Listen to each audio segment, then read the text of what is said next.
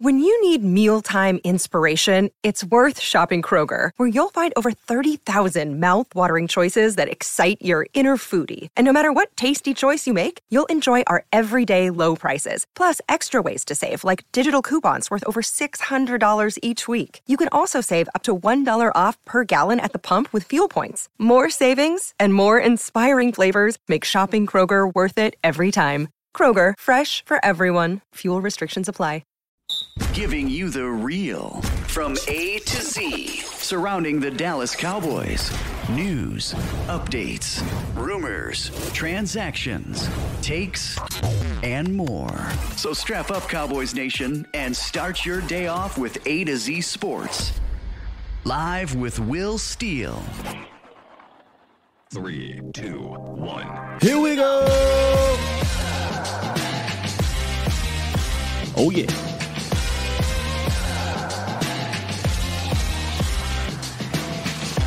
Good morning, good people. Welcome to A to Z Sports Live. We streaming live on YouTube. And of course, I am your host, Will Skywalker. Still, boom! Ain't let y'all get me today. Uh-uh. Ain't let y'all get me today, man.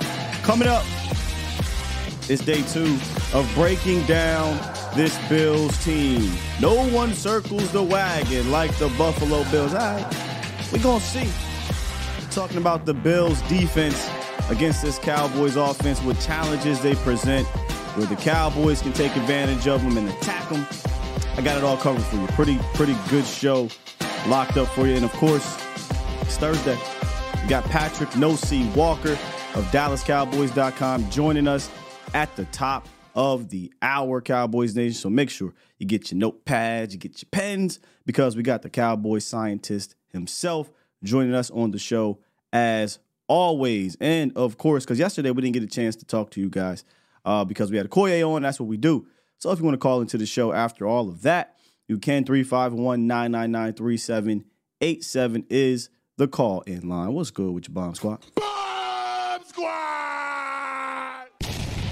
How y'all feeling on this beautiful Thursday. We're only a couple days away from what I believe is is a statement game for the Cowboys. Yes, I do believe that this offense, at the very least, it, it's a statement game. That's a statement game in general. Because look, the Cowboys are going into this game two and a half point underdogs, uh, and and that should tell you about how good this Buffalo team is. Yes, they're seven and six, but they have talent over there. I think that's really what that means. Plus, you're playing on the road.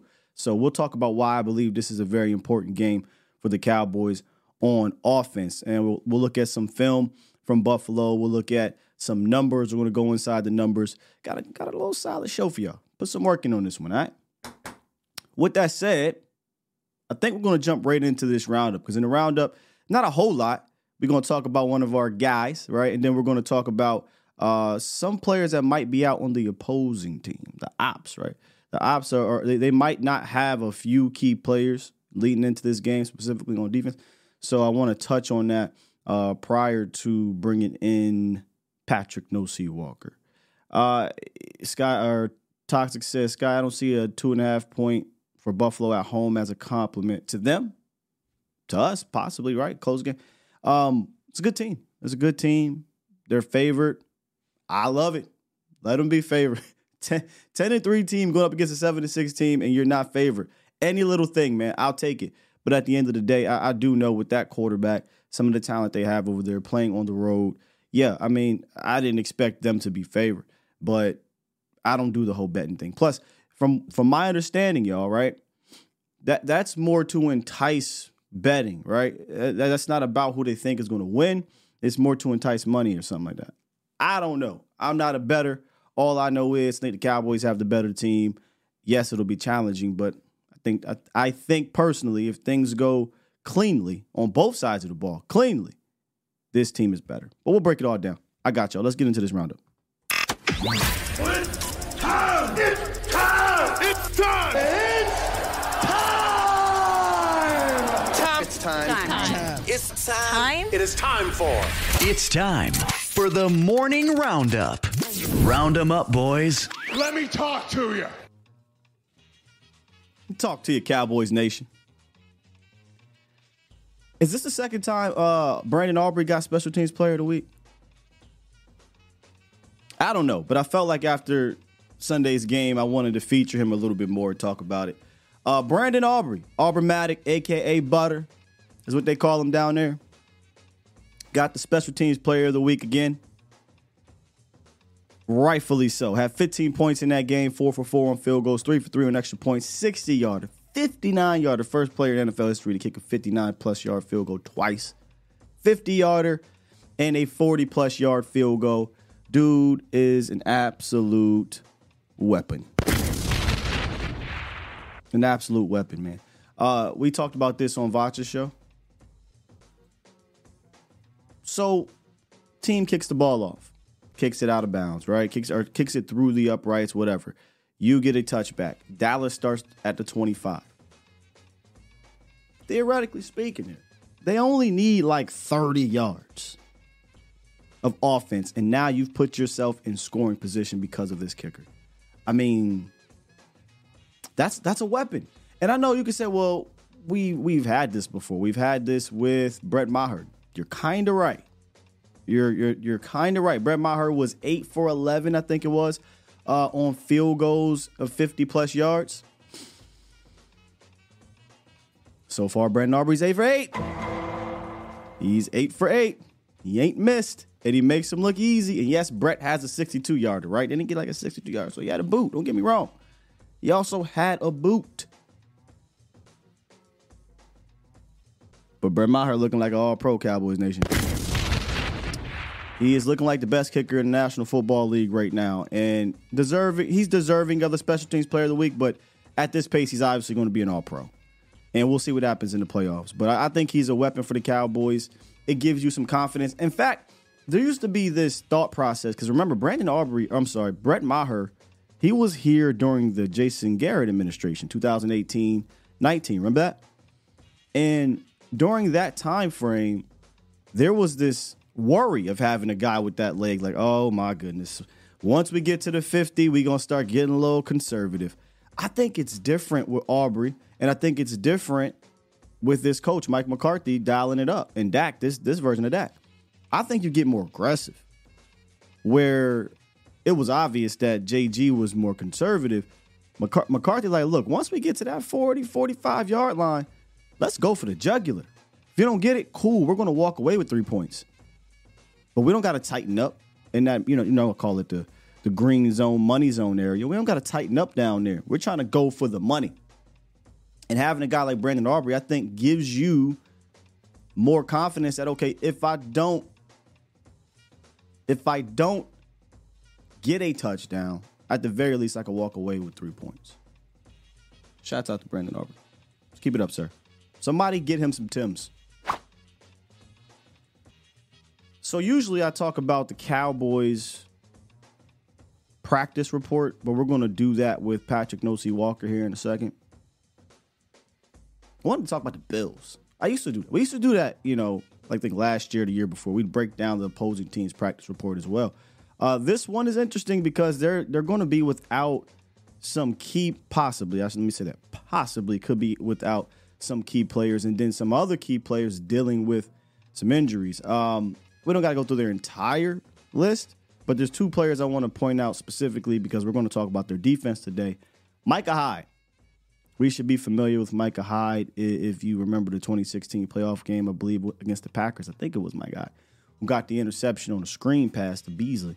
Um, he's their playmaking safety back there, but he's been dealing with neck issues the last two years. As you know, we should be familiar with those things.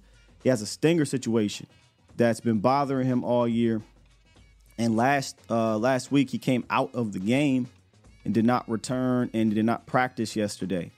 So Taylor Rapp, who's been filling in for Hyde, and Jordan Poyer, who we'll talk about in a second, he's the guy back there, and he's not not great in my opinion. So if Micah Hyde's not out there, or even if he is out there and he's dealing with a neck stinger and he has to take a hit, he could potentially be out again. So that's a that's a, that's a big loss. They already don't have White, their cornerback there.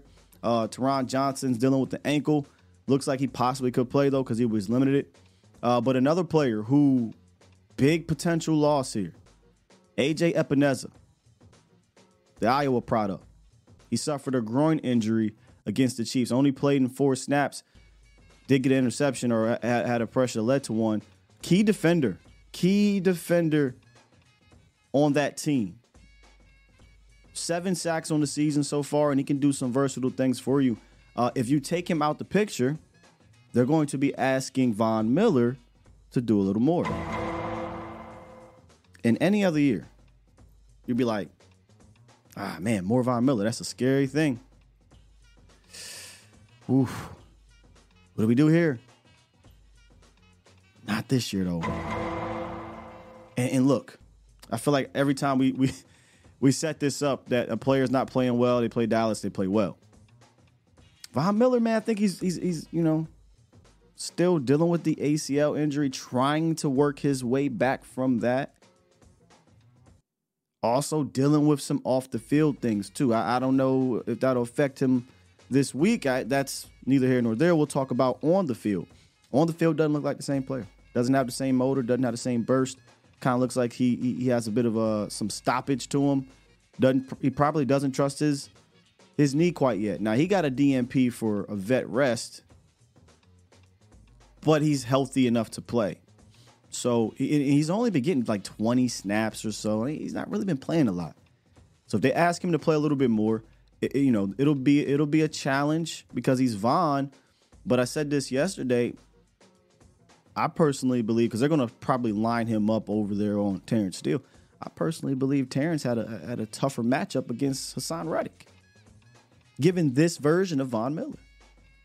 You know, so losing AJ Epenesa to me uh, is a big deal. Now they still got some guys up there. We'll talk about it. We'll go in depth a little bit more on Aubrey and Rousseau, or not Aubrey, uh, Oliver and Rousseau and those guys.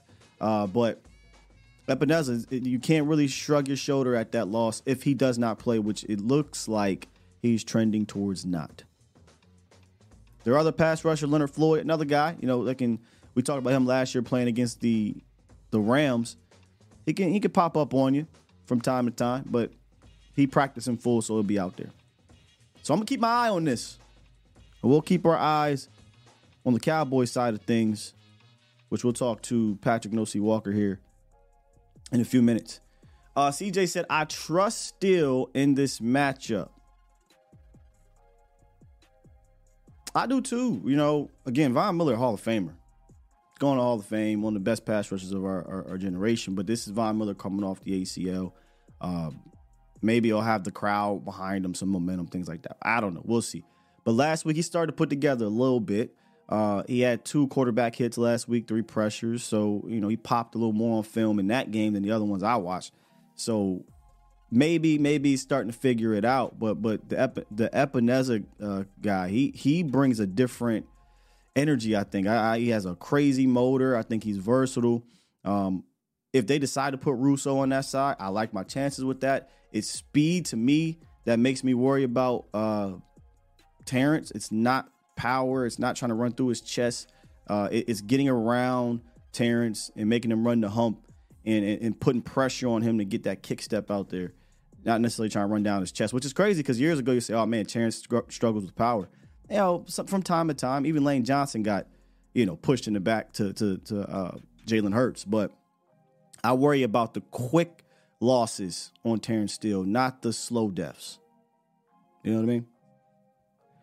Okay, so yesterday, because shouts out to you, Toxic, bringing up Rolando McClain.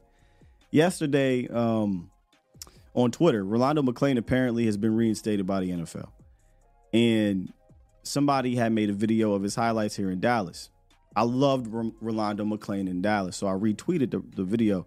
I didn't notice the caption said, I would bring Rolando McClain back on the practice squad.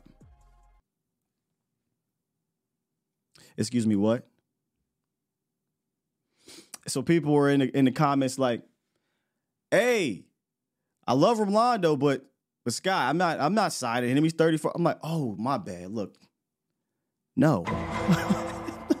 I don't want to bring Rolando McClain back. I was just reminiscing that Rolando McClain was fun. He was he was awesome to watch. He was making plays. He was he was probably the last like real middle linebacker throwback combination of athlete size and speed and physicality. Love Rolando McClain. Rolando McClain need to sit on down. he don't need to come back. So for those who have made who may have seen my tweet or, or the repost on Twitter, I wasn't insinuating that I wanted to bring him back. That's all I'm saying. You know, that's it.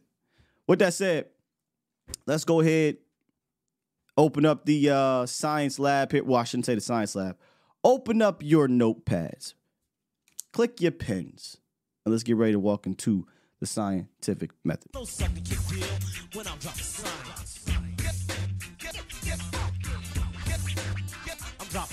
Hey Pat, I don't want no problems. No problems with dot com. I don't know Listen. nothing about no science lab over here. Listen. Take it easy. Oh, oh man, Oh, man. what's See, good, bro? If because if, because if the dot com try to go at you, then I got to jump in front of that, and I got to play arbitrator. Like, you know what I mean? Let me be great. Hey, Let look, great. look, look. We'll we'll, get, we'll we'll tease that later, but I slipped up there, boy. Listen, we, Yeah. I'm gonna have to redact that. We're gonna have to be welcome, Patrik No C Walker, to the scientific method. Good morning, good Oh, man. sir. How you What- what's up? I'm good. How you doing, King? Uh, I'm fantastic, man. Um, let me say this real quick. Shouts out to you, brother. You, you, you, and how you're handling these trolls. You are taxing them at the bridge this week because Philly fans are in shambles, and I absolutely love it. Oh, I love what Oh you're doing. man, it's, it's it's just light work, bro. It is light work to say the least. I mean, like they are um the the lines of cope that they're snorting this week. Uh, it, it's enough to make Scarface jealous. Like, yeah, but I, we we're bathing in that because this is this is what you get. Like, you can't you can't give out smoke for weeks and weeks on end over a five point victory in week nine. You know, at that point, talking about how our season is over and Right. how uh, the the division race is over, and you know, coming at me and my mentions for that four or five week period or longer, talking about how um, uh, how the Cowboys got dominated, how the Eagles won in convincing fashion. I mean, these are actual English words that were being used to describe a five point win that came down to a, a knee, uh, a toenail, and a false start. So then, okay, that's how you want to play it. Yeah. Uh, let's talk about this entire ass whooping that you took. Um, so, but then now they want to say, oh no, the you saw the one I, I responded to yesterday. Uh, the the score doesn't tell the story. Oh, oh, doesn't it? It doesn't. You're right. It doesn't tell the story because it should have been like walked 60 into that. to six. Yeah, it should have been like sixty to six. But anyway, man, um, it's it's Thursday morning. I mean, and, and people like you, myself, and the other analysts. I mean, we've we've been having our fun with it, but we've also been on to the Bills for a couple of days now. The Eagles, they they don't they couldn't tell you who they play this weekend because they're still hurting. They still hurting. And what they don't what they fail to realize with you, man, is that the pen you use, the ink is actually lava, bro. They don't understand that. They really don't. And I love it. I love sitting back and watching you just obliterate them with your words, bro. But uh let's like you said, let's go ahead, move on. We had our fun. It's time to focus our our our attention on what I believe is a better team, and that is the Buffalo Bills. But before we do that, can you give us an update on the Cowboys practice report? Because I gave the folks an update on the Bills, but Dallas had a lot of guys sitting out yesterday. Yeah, uh, you know, Wednesday it's a veteran rest day for a lot of guys, so of course that lengthened the injury report for the Cowboys. But it was also a walkthrough as well. So when I look in, I see someone like Malik Hooker who's dealing with an ankle, and he was DNP, did not participate on yesterday. Um, that would have raised an eyebrow if it was a full practice, but it was a walkthrough. So for me, it just means it's something to keep an eye on. Let's see what the injury report looks like today for a guy like Malik Hooker. Will he be limited? If he's DNP again today, then I wouldn't say um, I'm going to DEFCON one, but my eyebrow would raise and say, okay, well, what's his actual availability odds? Yeah. Um, but we'll see how that goes today. Um, obviously, the headline is going to be Jonathan Hankins. Hankins suffered an- a high ankle sprain. Being described to me as mild. Um, I asked asked a couple people around the building on yesterday and the day before, you know, what's the temperature as far as um, potential IR, and they kind of shrugged that off, and that gives me the the uh, in, implication that he's not an IR candidate as we have this conversation. Um, so the Cowboys, it seems like the Cowboys feel confident that this might just be like a two-game situation, uh, if that. So they're going to play it um, this week and uh, sit him, which is what it looks like. I asked McCarthy about it directly yesterday, and he said, "quote unquote," he'd be hard pressed uh, to to take the field against the Bills. So I'd go ahead and scratch him against the Bills for everyone uh, out there listening. Uh, but he does have a shot. Might be a long shot right now, but he does have at least a shot of taking the field against the Dolphins. But That's as far huge. as IR, that yeah, IR is not in the discussion right now. So uh, even if even if it's a situation still where he is out two weeks, that's Buffalo, that's Miami, that still puts him on the field against the Detroit Lions, which is a massive NFC game.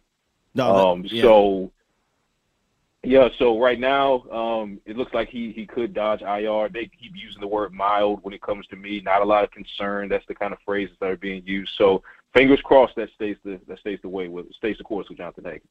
Ha- have you heard uh, down there if they're going to bring up Carl Davis? That's the expectation. So, um, in speaking with some folks and then speaking with McCarthy on yesterday, it sounds as if Carl Davis will get his first practice squad elevation uh, this weekend. Uh, he was signed on the back end of November, I think November 28th, 29th, something like that. He's been on the practice squad, uh, and that timing could not have been more fortuitous Yeah. uh, because obviously, yeah, obviously gave the Cowboys some depth at the position. Unbeknownst to them, a couple, you know, two, three weeks later, they would lose Jonathan Hankins for possibly a couple games or so. So, um, just fantastic scouting and, and personnel work done by Stephen and Will and Jerry and Mike just staying on top of that. So, Carl Davis, former third round pick, um, not an older guy, not necessarily a, a, the youngest guy. He's right there, you know, in the middle, you know, mid late twenties. Uh, he's got 19 NFL starts under his belt, so he's, you know, not a ton, but he's played some NFL football as a starter, uh, and that's going to be, you know, massive for the Cowboys. I, I, I equate him to hopefully we'll see what he can do on the field, for, but hopefully he can be for them what like Chuma Edoga was, right? So you bring in that veteran, uh, and you're hoping that you don't need him, but then if you need him, you're hoping he can step in and, and be an effective player like Chuma was. So hopefully Carl on the defensive side can be what Chuma was on the offensive line, and that'll take a lot of pressure off of Mazi Smith. But that doesn't mean there won't be added pressure on Mazi Smith because there will be added pressure on Mazi Smith. Yes. He's going to get more reps. He's going to get more burn. Uh, he's going to have to, you know, ramp up his development pretty quickly here in the absence of Jonathan Hankins. I I think there's going to be a ton of pressure on, on those guys without Jonathan Hankins. And honestly, you know, this defense in general is is, is going to have some pressure put on them because a guy like Jonathan or Jonathan Allen, Josh Allen over there on the other side of the ball is is a he's a tough dude, man. He's a tough dude, literally, physically. He's tough, and he, he's kind of tough to prepare for because what he can do on the ground and through the air. But to you, what what makes Josh Allen one of the tougher guys to to deal with and prepare for uh, for opposing defenses? Uh, it's the same thing that made Donovan McNabb uh, difficult to deal with, and that's that's one of the comps that keeps popping in my head when I think of Josh Allen, and and that's because if you if you force if you forced Donovan McNabb to throw from the pocket, he could make all the throws from the pocket, but he was equally, if not more so, willing to take off and run when he needed to take off and run. But when he took off and run, the guy was a unit, and Josh Yeah. Allen is a unit. So getting him down on the on the ground, that's that's a much more daunting task than you know trying to get like a Kyler Murray who's more shifty. But once you get your hands on him, you got your hands on him. Uh, Josh Allen, what you got once you have your hands on him, that doesn't mean he, he's going to the ground. It might mean you're going to the ground, but he might still be running after after the uh, the attempted tackle. So Josh Allen is difficult in the capacity of you want to treat him like a Jalen Hurts in the aspect of you need to keep him in the pocket and keep contained. But where he differs from Jalen Hurts is once he's in the pocket and contained and you delete the ability for him to escape, now you have to collapse the pocket and you have to get hands on him and you have to sack him. It's not enough to simply just say, okay, we got him in the pocket. Let's see what he can do. Well, you know what he can do if you just give him the perfect pocket. It's not about testing his arm. He has the arm, Yeah. right? And he has the playmakers, Stefon Diggs, Gabe Davis, Dawson Knox, the list goes on and on, James Cook out of the backfield. So he can surgically dissect you in that fashion if you don't apply pressure. But if you apply pressure, that pipe will burst. And it will burst again and again and again. And he's the kind of guy that he's boom or bust still. So Yep. either he's going to have four touchdowns and 400 yards with, you know, none or one interception, or he's going to give you three interceptions and a fumble with only 175 yards, and he's going to be the reason they lost the game. The latter is what the Cowboys are looking for, but it begins with not only forcing him to stay in the pocket, not only keeping contained, but you got to get to him and you got to get him on the ground. Indeed, man, and, and you absolutely have to be able to cover his top guys on that on that back end, right? He's got some playmakers back there, and his number one playmaker is obviously Stefon Diggs, and we have our own Stefon, right? Stephon Gilmore, who right. Gilly man, he on a hot streak, brother. He he on a nice little hot streak, and I know he's about to go into a cold environment, but it's a familiar environment. You wrote an article about exactly. Gilly going back to Buffalo and I think that matchup is is, is key. Do you have a do you have a feel that they'll continue this kind of star coverage situation? I know they haven't been you know keeping Gilly on one guy the whole game, but this this feels like, hey man, let's ride the hot hand here. Yeah, this is as close to traveling as you'll probably get when it comes to the Cowboys secondary because they don't necessarily Dan Quinn doesn't necessarily like to assign one guy to one guy and then travel that guy. But you've seen Gilly travel enough where you can, you know, uh, you could presume that that's going to be the case against a guy who's targeted as heavily as Stefon Diggs is. And then when you look at the heater uh, that Stephon Gilmore is on as far as coverage and, and mm-hmm. tackling and, and being right there on the guy's hip, I think it just it just makes sense. And then of course he's getting some uh, some top secret inside intel from Trevon Diggs, um, and thing. has has been since training camp. Uh, so he, he's there's plenty of information on Stefon Diggs for Stephon Gilmore to dissect, including film. Obviously, he said on yesterday that you know even though he's getting some insight um, from Trevon, that's not going to uh, undermine his his weekly tradition of dissecting the film on the guys that he's going to cover. Uh, and the thing about Gilmore is, I know he's not the fastest guy, but especially after what AJ Brown said to him, I think that he's looking to be much more physical than he's been in the past couple years, and that's what you saw against AJ Brown. Now, here's where that comes into play against Stefon Diggs. Stefon Diggs is easily one of the most explosive wide receivers in the league, easily. But he can be frustrated very easily if you get physical with yeah. him. You get your hands on him and push him around a little bit, you can knock him off of his game mentally. And if that then causes, or knocking him off of his routes and off of his timing, if that then causes Josh Allen to look away from him, then put your eyes to the sidelines because you're going to start to see Steph, Stefon Diggs' uh, attitude toward Josh change over the course of the game. And then, aha, gotcha. So when it comes to Stefon Diggs, it's more so about disrupting his timing. Um, try to get him on the press if you can. Uh, don't give him free releases. And the safeties are going to be stressed um, to do their job in a big way. Malik Hooker, as he roams center field like that, whether it be single high with Malik or you know double high and you're dropping Kearse down or whatever you do, whatever you need to do, yeah.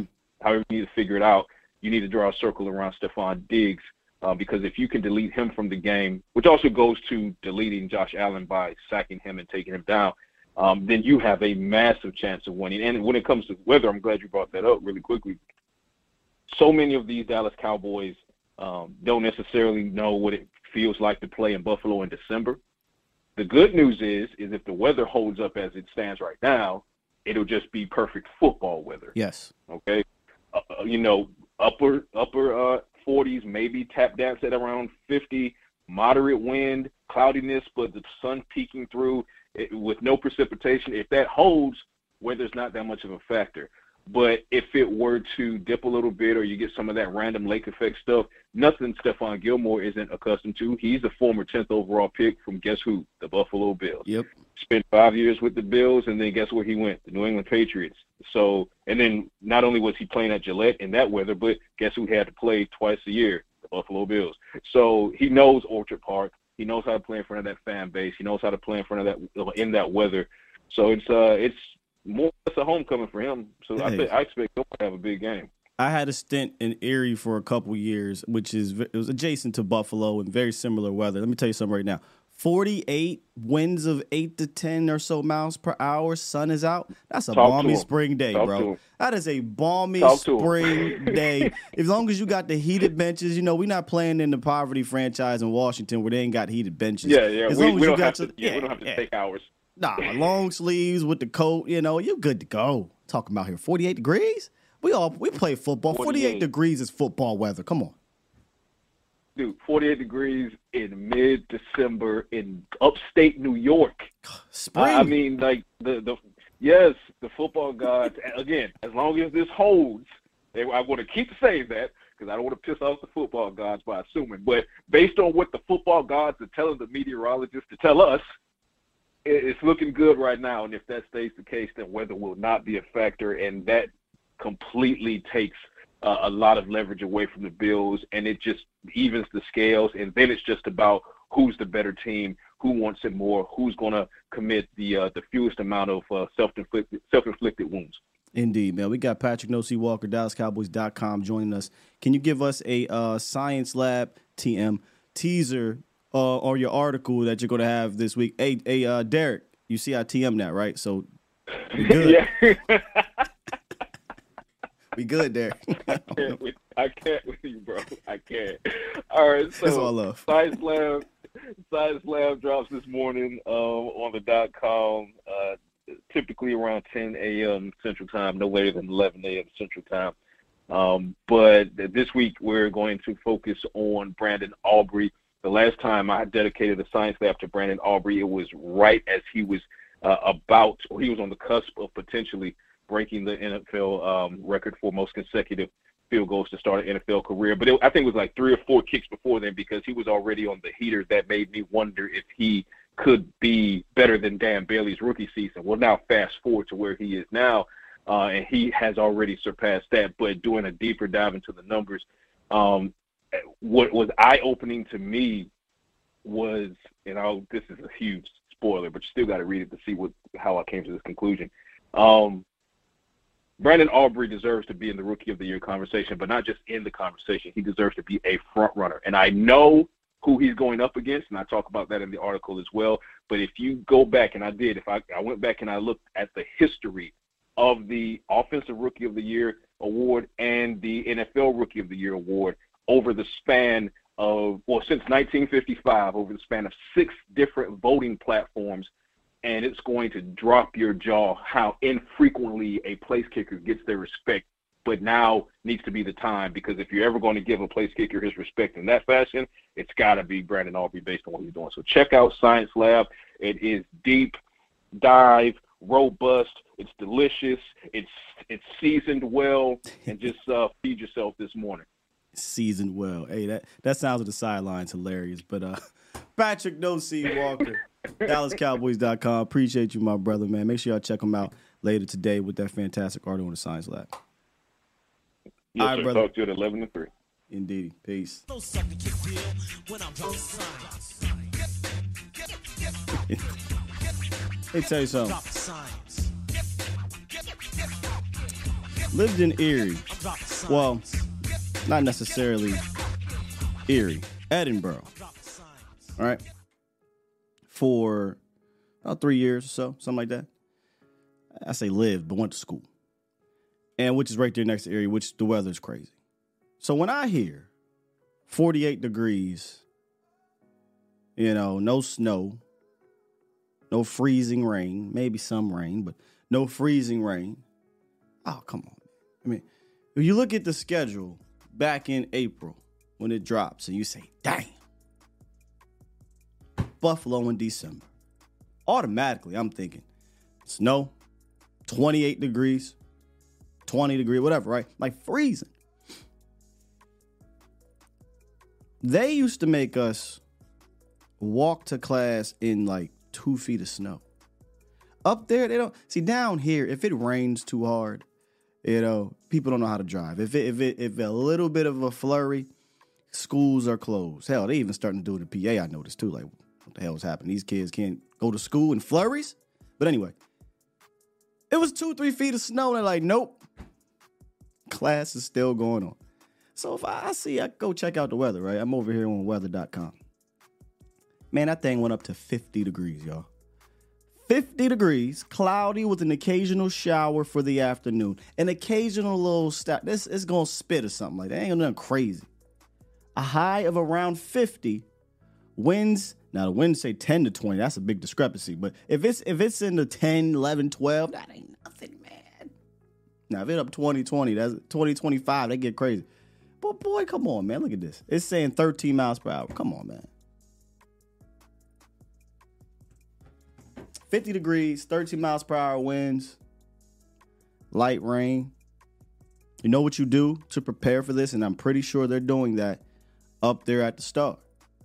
You remember in week one, we came out of week one and we were like, man, y'all had like a different game plan. Y'all seem to adapt to this rainy weather really well. Like, because it was a monsoon on the East Coast everywhere. It wasn't just in New York. They said, yeah, we had a we had a rain plan. Not a game plan, a rain plan. So I'm pretty sure they're putting in a rain plan against this team as well. I believe in my guys. I truly do. I believe in my guys to to be prepared for this. If it happens to rain a little bit more than it needs to, or if the weather gets cold. But right now, 50. It's beautiful football weather, man. Ain't got to change much anything.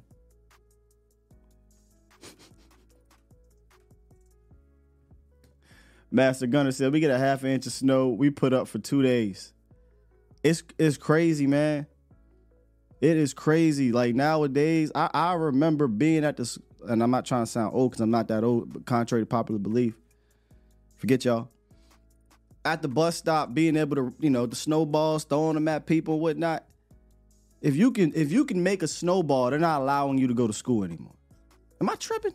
Now in PA, they're equipped for that, so they need to be going to school. And here, man, I don't even think they have a snowmobile. I don't think they have a plower down in Dallas, and I get it, right? It doesn't snow much, and I did. I wasn't here for the ice storm, thankfully.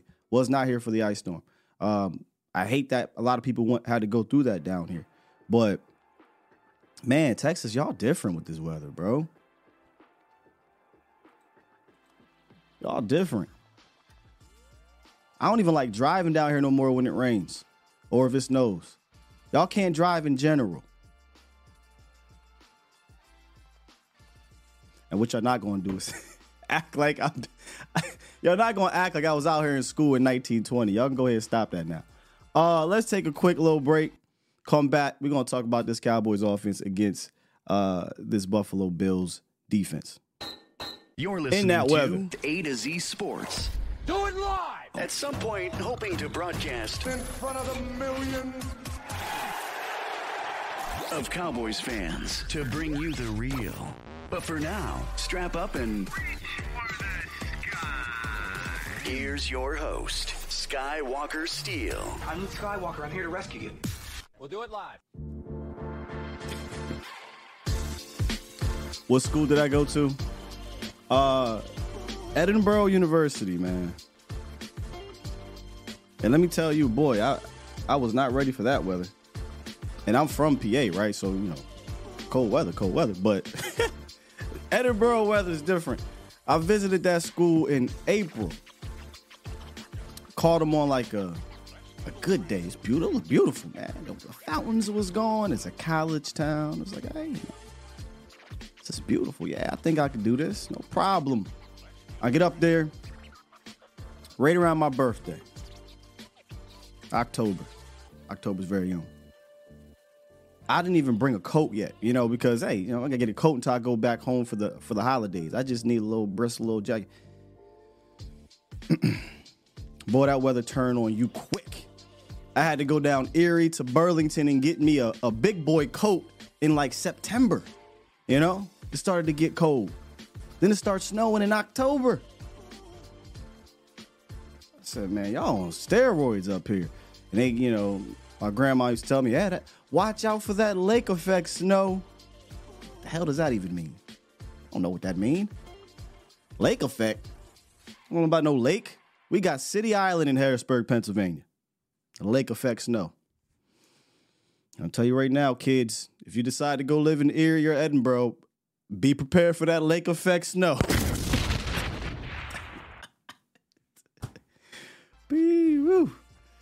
That lake effect snow is crazy, fam. I mean, five degrees and, and it's non-stop snowing for days. I almost quit. I almost quit Edinboro. The first year I said, I won't come back, but you develop friends and things like that. But Man, I ain't, I ain't telling my son to go no damn Edinboro. Anyway, let's talk about this game. Enough about my life. Elements aside, the Cowboys offense has something to prove up there in Buffalo, man. It does. It has to build road momentum. And the talk around the Cowboys offense right now is, is, that they're not the same offense on the road, right? But you can say that, to, in my opinion, you can say that about 99% of teams. The offenses or teams in general, but the offenses on the road are not going to be the same as they are at home. However, there there was like a big discrepancy when you look at the early portion of the season compared to the later portions of the season, right? Like the Cowboys offense really it wasn't the same and, and it wasn't closing out as well. And and the points per game are way different. It's almost 40 points per game at home. I think it's hovering around 23 or so for the Cowboys on the road. But I do think you have to look at this thing a little different now that we're going into week what 14 of the season do think you have to look at it differently. And this is what I mean. If you look at the offense pre bye week and post bye week, in general, we know it's different. But I'd even argue it's gotten better on the road. Now, these are points that the offense was responsible for, not the special teams or the defense scoring touchdowns. So, points that the offense was responsible for. Let's look at pre bye week, okay? You got the New York Giants on the road week one rainy day. Remember that? It was a rainy uh, night, I should say. And, and the Cowboys' first game in this Texas Coast offense, it wasn't a here we go offense. Yeah, it was Texas Coast. They put up 26 points. They moved the ball. They punched it in in the red zone. Um, they they did fine. Week one. Week three, they go to Arizona. That's where things got weird. Right? They struggled a bit. Three starters out up front. Mike McCarthy comes out and says, Hey, I overreacted in that one. Although we did move the ball over 400 total yards in that game with zero turnovers from the defense, by the way, but they couldn't punch it in in the red zone. That's when our red zone woes were really creeping up. Only scored 16 points. We don't need to say anything about San Francisco. Then at LA, versus the Chargers. They scored 20 points, and that was a game where things started to, you know, started to open up a bit. We started to see a little bit more of the here we go. It was kind of the here we coast offense. It was it wasn't quite open up and let loose with Dak Prescott. There was still some coast to it, some some Texas coast to it. But but you started to see things change a little bit. Scored 20 points in that game. Uh, and they had the game winning drive when they needed to. You start to see things click there. Then the bye week came. And that's when this offense completely opened up in general. So, what about the road game, Scott? Cowboys go to Philly. To me, I would not say that game in Philly was an indictment on, on, on a bad offense. Yes, they only scored 23 points. I get it. But let's be real. They left at least 10 points on the board in that game. At least 10. What I mean by that is they could have kicked the field goal on one, and they also could have scored, should have scored a touchdown on another. And I'm not even talking about the last possession of the game. I'm just talking about the other times they failed at, towards the end in the red zone. They got down there three times, only came away with six points. So I wouldn't necessarily say the the offense struggled in that game. They put up over 400 yards. Dak diced them up. They had some moments where they ran the ball well. Wasn't a problem there. Carolina, Carolina, one of the most respectable pass defenses. You had to kind of adjust a little bit. Cowboys did adjust, but they still scored 26 points on offense and they protected the rock there. So I didn't think the offense struggled. I, I wouldn't say it was amazing, but when your offense can go get you 26, I'll take that all day and tomorrow. Now they're about to hit this road you know, situation here. These next two games against quality opponents on the road, and I think it's time to build momentum. And here's why: the Cowboys, as we currently stand right now, the the odds are they will be playing on the road in the playoffs. They will be playing quality opponents like Buffalo, like Miami, on the road in the playoffs. So they need to build some momentum for themselves. You know, for fans, we we're gonna be fans. We're gonna be hyping. We're gonna be confident in our team in general. But can they can they average over 25, 26 points per game on the road against quality opponents? Can they say to themselves, yeah, we can go do the here we go offense, even if it's a silent count on the road? Because we're going to have to do that as it currently stands. Now things can change. Maybe they get the, the home field. But you wanna you wanna gain that confidence, right? You want to gain that confidence that I can go to Philly and get the dub on the road. If I got to go to Detroit, if I got to go to San Fran, which is a tough one, that's the toughest one, right? But if I got to go on the road, I can still run run our offense. And the reason why I say I think you have to look at this thing differently. Pre bye week, Texas coast, not here we go. I think there's a different offense. Post bye week, you saw some of the, the the here we go stuff, you know, implemented and work in Carolina and in Philly. But they're one and one. Now you got a chance to build some momentum against the Buffalo Bills. And it, it's again, I, I don't necessarily think this is going to be easy. However, I would love for it to look that way. Would love for it to look that way. The Buffalo Bills defense, led by Sean McDermott, he's taking over the defensive play calling duties in 2023. It's a strange looking defense, man, but they are sixth in the league in defense and in, in, in, scoring defense, and they have forced the third most turnovers. So, very opportunistic style of defense, and they got some players, you know, that I, that I like. I like Tyrel Dodson. I think he's a very athletic sideline to sideline linebacker, do some good things in coverage. Uh, Rasul Douglas, they they traded for him. I, I don't think he's a an amazing talent, uh, but he is a veteran cornerback that's had some good years in this league. Uh, Jordan Poyer is their veteran safety without Micah Hyde back there. And Ed Oliver is a very sneaky three tech, maybe underrated because he's in Buffalo, but he's top five in pressures and he's got eight sacks. I do like our offensive line against him, but he's very uh, Osa Odighizuwa esque, right? Undersized three tech that can get some quick penetration. But let's dive inside the numbers on this Buffalo Bills defense.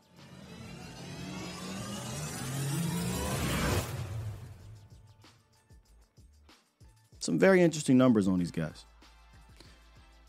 Average points scored per drive, they're 11th. So that, that tells you right there that they will make it tough on you to get points. They're not a top 10 defense in that manner, but they're respectable. The lowest average depth of target allowed in the league. What does that even mean? That means they're not giving you anything deep. They want you to throw 5, 10, 12 yards at best down the field. In fact, technically their average depth of target is like six yards or something like that. So they're, they're really not allowing you to go deep, but you do have to pick your spots correctly. And that makes sense though, because when you watch them, when you look at the analytics, when you watch them on film, they run a ton of that two high. They run a ton of that middle of the field open, whether it's starting at two high, whether it's rotating to a two high, trying to throw you off. But they run middle of the field open coverage at the highest in the league, and they run middle of the field close coverage at the lowest. What does that mean? Exactly what it sounds like. At the, the start of the snap, middle of the field deep is open, or the middle of the field is closed with a single high safety. They run two high shell, the eighth most in the league. And that makes sense. Given Sean McDermott's history. So when you have all of that middle of the field open, when you play all of that two high, it means you're going to have light boxes. And they do that the sixth most in the league.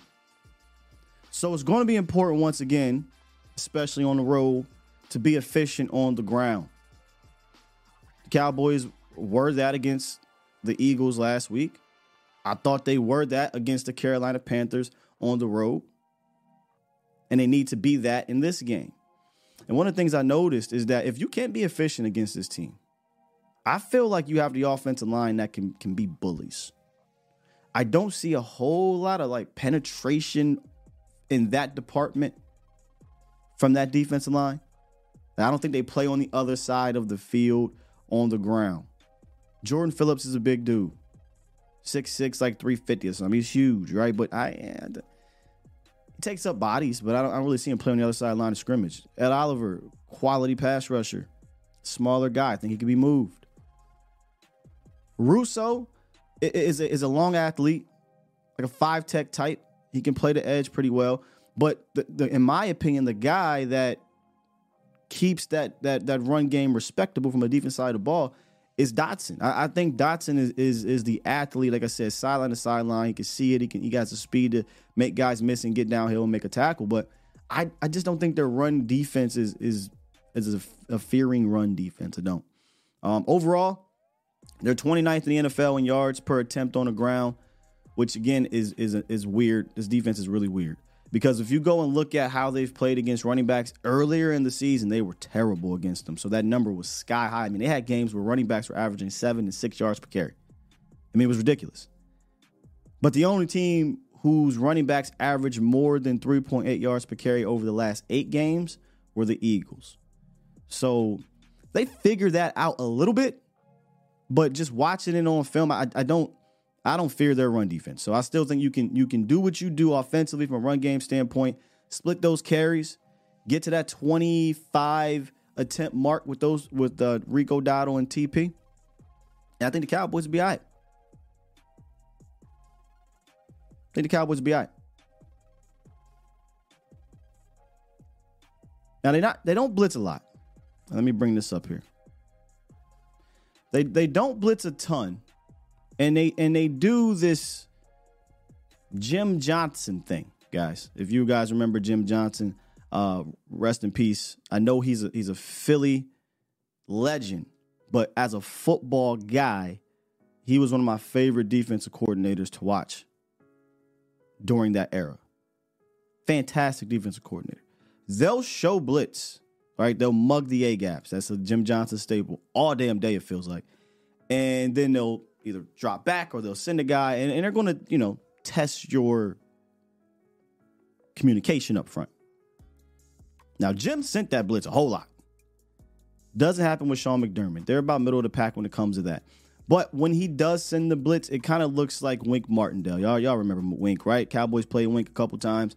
The difference here is Wink plays a crap ton of man when he does it. Uh, what I mean by looks Wink Martindale ish is that hey, we're going to simulate pressure on one side, but we're overloading on the other, and we're actually going to drop back. So we're, we're again, we're challenging your communication up front. We're challenging your quarterback up front. Good thing is you got a Dak Prescott who knows how to navigate said situation. So regardless, I think you're going to have to have a game plan against it just in case they do send it. Or if they don't, what I'd like to see them do is attack the middle of the field, whether it be with seam routes or whether it would be with guys coming to sit down in the middle of the field, pull these guys out of their zone, distract them. And I really do believe in our concepts against this defense. Now, what was the game that I studied? It was the Bengals. And I'm going to tell you why. I mean, I, I, I watched the, the the Chiefs game as well, but midway through that, I was like, hmm, the Chiefs aren't the same offense, man. It's not the same offense. We have the same skilled players. I know they got a Patrick Mahomes. I know they got a uh, Andy Reid, but I'll give you my reasons why in a second. In the last six weeks, they've only they have only played two high end quarterbacks. That's it. The other games, Jets, Bucks, Broncos, Eagles. but y'all know what I'm saying. Last week they played Patty. And like I just said, that offense ain't the same to me. It's not the same, folks. Studied the Bengals because I feel like the Bengals most similarly represent what we do right? From a skill standpoint, I think you got two top tier quarterbacks who can read defense, can make all the throws, has mobility. I think from a skill player standpoint, they got a respectable running back. We got a respectable running back. They've got an elite wide receiver core. I believe we have an elite wide receiving core. They got a number one. We got a number one. Got a number two you got to watch out for. So do we. They have a legitimate number three slot guy. Well, we got a plethora of dudes who know at any given day can be a number three wide receiver. So I want to pull up some uh, some film on, on, this game as soon as I can get it get it correct. Cowboys Nation, bear with me, please. Uh, I should have had this prepared for y'all. My apologies. I mean, I have it, but it ain't quite like I wanted. One second here. Boom, boom. Bow. Bang. I think this will work. You move down here. Bam. If something messes up here, we'll figure it out. We'll fix it. In fact, I do think I want to do. Let me see this. Bow. Here we go. This will work. All right. This is the. uh Oh, you go back here. This is the Bills defense against the Bengals, I believe, in week nine. And this look here, again, I got to fix this top so you can see that there's a light box. But this is what we talk about. When they have a light box, one, two, three, four, five, six, you've got to be able to run on this. We talk about a lot, uh, or at least Schottenheimer talks about, hey, we got to run the ball when they know we're going to run the ball. My thing is, you got to run the ball when you when you can run the ball against light boxes. You got to be able to do it. And there was some instances where they did this. I, I thought uh, both of their running backs and Williams and Mixon did that fairly well, right? Uh, but they didn't do it a whole lot because they didn't need to because Joe Burrow was on one in this game.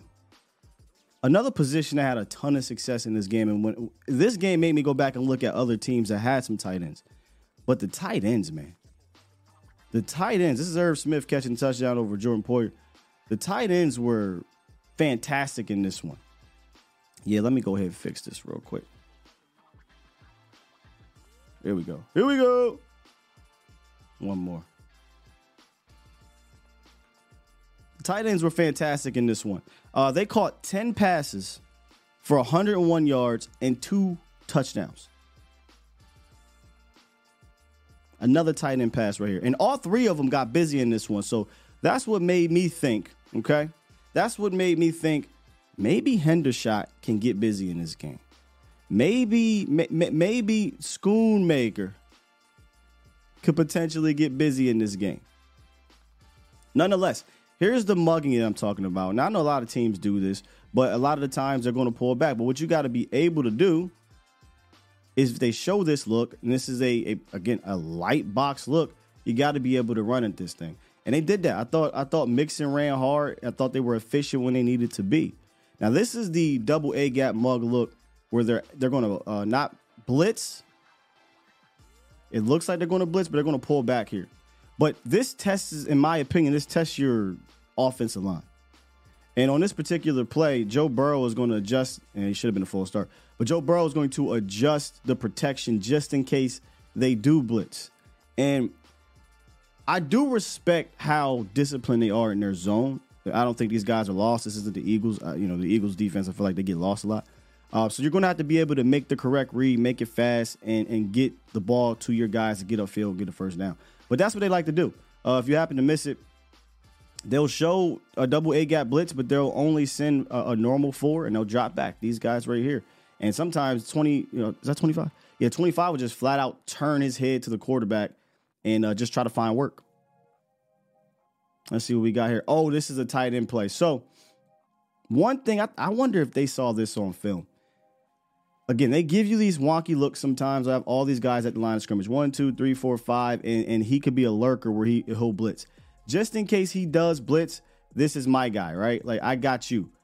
I feel like they saw something on film that said, well, if I got my tight end back here blocking, looking like he's blocking, making so uh, this guy commit, then I can leak out here. And that's what happens on this play. That's the tight end's man right here. Because he thinks he's blocking, gets released. And I, I truly do believe this was deliberate. And it's not a walk in touchdown, but damn near a walk in touchdown. So, once again, this is my guy if he blitzes.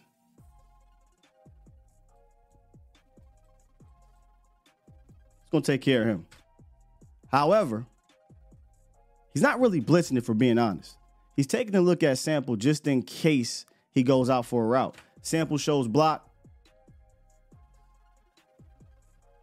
Psych. Easy walking touchdown. So, you know, watching the Bengals, I see a lot of things the Cowboys can implement because we do a lot of bunch formations like this. We do some pre snap, we do a lot of pre snap motion. The Bengals don't do a whole lot of pre snap motion like the Cowboys, but I like it. But again, this is a Cowboy staple play. Absolutely love this play. We haven't run it in quite some time. I love to see it. Uh, this is the fake screen right here. Let's fake the screen. We're going to send him up. Now, I think maybe this was a miscommunication because you shouldn't have two guys in the same area. But when you fake that screen, he's going to bite. He's going to bite. And they're actually going to go drop back into a zone like they normally do. And you got two guys wide open down here. Personally, I'm sending one guy inside to drag this dude, and then I got the uh, the nine route here. But uh, it is what it is. The will worked. They got it done. The Cowboys run that play extremely well. I would love to see them test this uh Bill secondary with that play again. I, I don't remember the last time we saw a Cowboys nation. Carolina. There we go. Boom. We ran it against Carolina, and the Cowboys were successful in doing so. So, if you want to get a good look at what this defense could look like against the Cowboys, I will go watch the Bill, the Bengals game. Watch the Chiefs. The Chiefs don't have the weapons. The Chiefs don't. They don't really respect the Chiefs' weapons like they respect. I think they're going to respect the Cowboys' weapons. Um, they're not going to come out that shell. They're going to play two high. They play it more than damn near any team or top ten doing it. So you got to be able to run against it. And the times that they do get into some man coverages or some you know match zone stuff, you got to take advantage. Uh, Rasul Douglas had a fantastic year a couple years ago. He's not playing terrible now. I think he's solid, but I don't think he can deal with a a CeeDee Lamb or Brandin Cooks down and down out. Taron Johnson, their their their nickel corner. Again, I don't really care if he's healthy or not. I don't think you can mess with CeeDee Lamb. He's banged up a little bit, right? Go after him. Go after him. But I would test the communication of this defense. They really haven't haven't seen a, a offense of late that runs as many you know motion things as the Cowboys do. So I think it will test their communication throughout the day. Philly doesn't do it a whole lot. Uh, even Cincinnati. Cincinnati doesn't run a whole lot of pre-snap motion. Dallas will. I think Dallas, the here we go offense, you saw it against Philly. Yeah, it was on the road, but they were still doing motion. So I think Dallas should keep at that and uh, test that communication of Buffalo Bills defense. All right. Let's jump into these phone lines real quick and talk to you guys for a little bit here. Then we'll take a look at some super chats and we'll wrap to the chat, man. Not oh, oh, oh.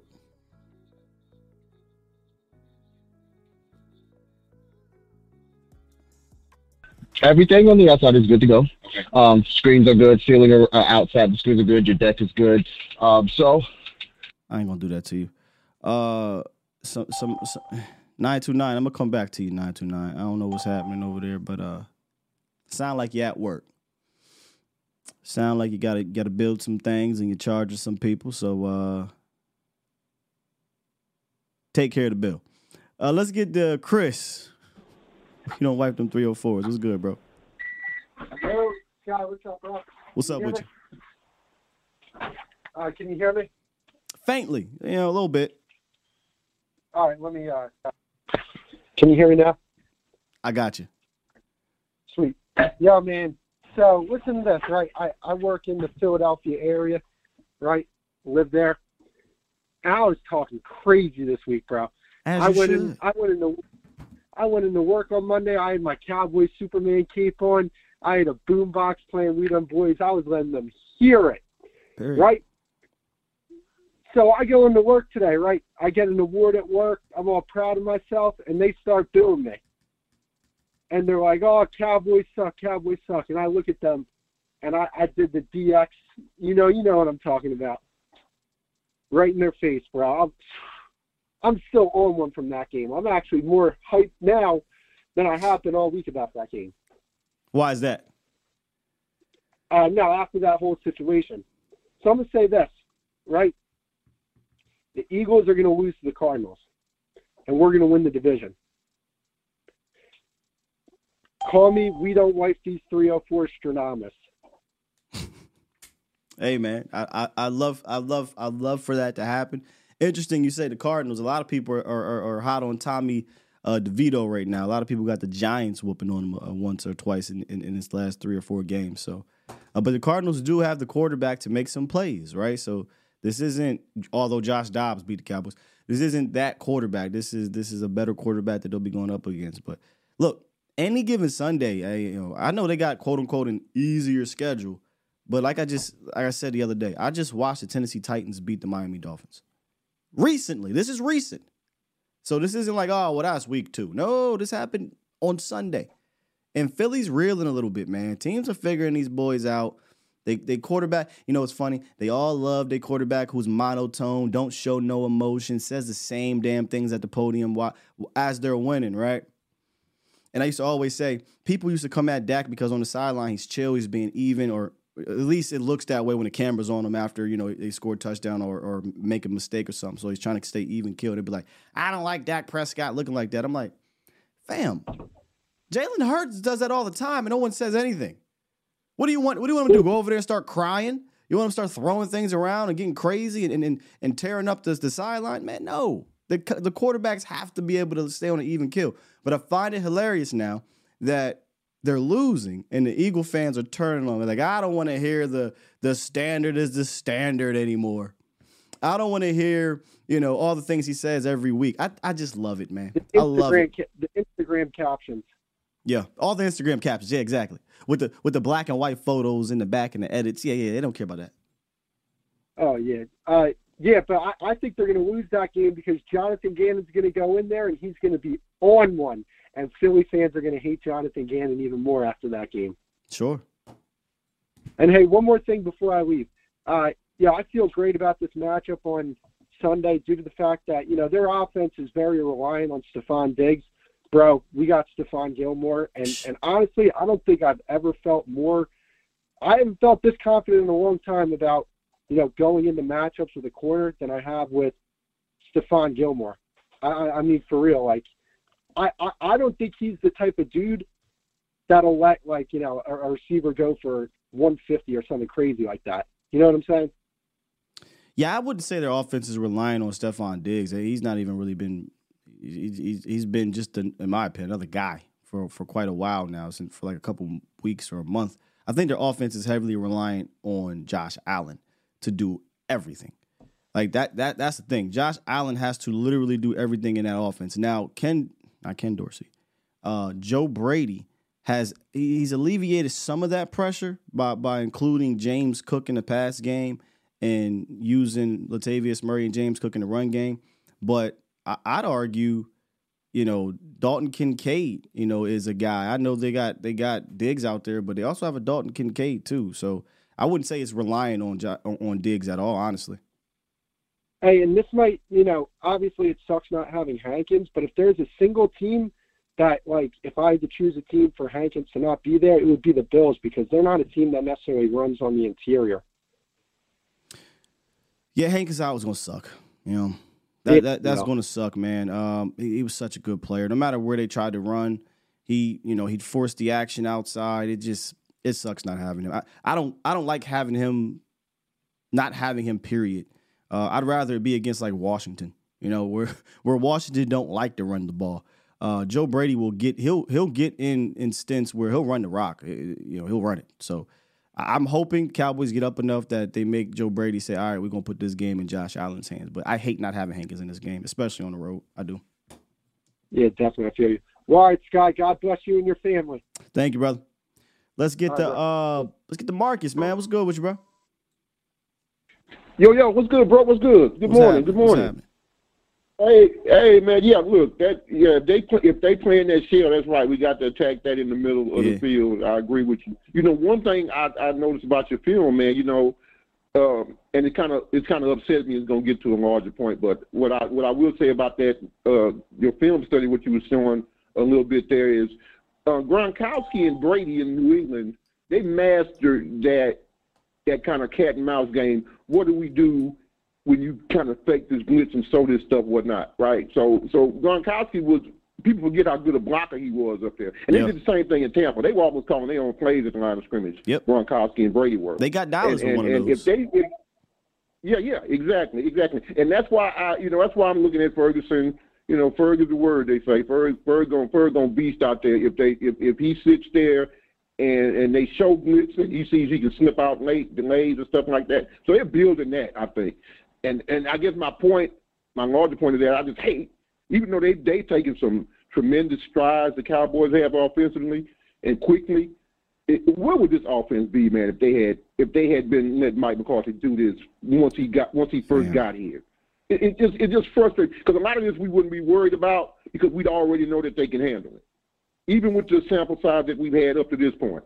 You know, but that's that's that's a that's just me somewhere else. But hopefully, man, we can attack them at underbelly because if they're not going to let us beat them deep, and they probably aren't, then that sounds like Ferguson and and and Pollard and Rico. That sounds like it's going to be a big game for those guys. So that's what I'm looking forward to, man. And right. and if you're going to be great, man, I I believe greatness is about uh, occasion, it's not location. If I can ape the playmaker for a minute, you know, hey, it, it, it, it, it's not greatness is greatness is not about location. It's about occasion.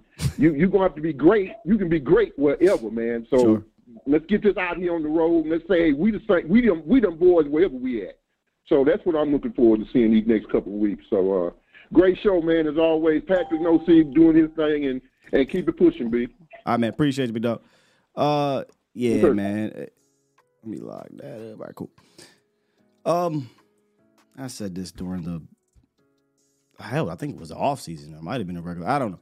But I brought this up many different times. I, I just imagine where we could have been at four years. Year four. I would have took year two to be honest. I thought Wonder Bread or uh, Wonder Boy should have been should have been canned after the, the first playoff loss to the to the Niners, you know. But you know, your front office got to do it their way, and they're they're learning that that's not always the best way. So it is what it is, man. Let's keep it moving. Jay Worthy, what's good, brother? Yo, Whoops. yo, Sky, what it is, my guy? What's up with you? uh, you know, just driving, you know, hey, getting back from the service. So, hey, man, listen, I'm good. I, I, I was at the uh, my service. I was texting in the text at my service, but now I'm driving. I'm good, my guy. All right, cool. Look, when it, when when you look at this this Bills game, and this is how I feel. This is not how everybody else feels. Nothing like that.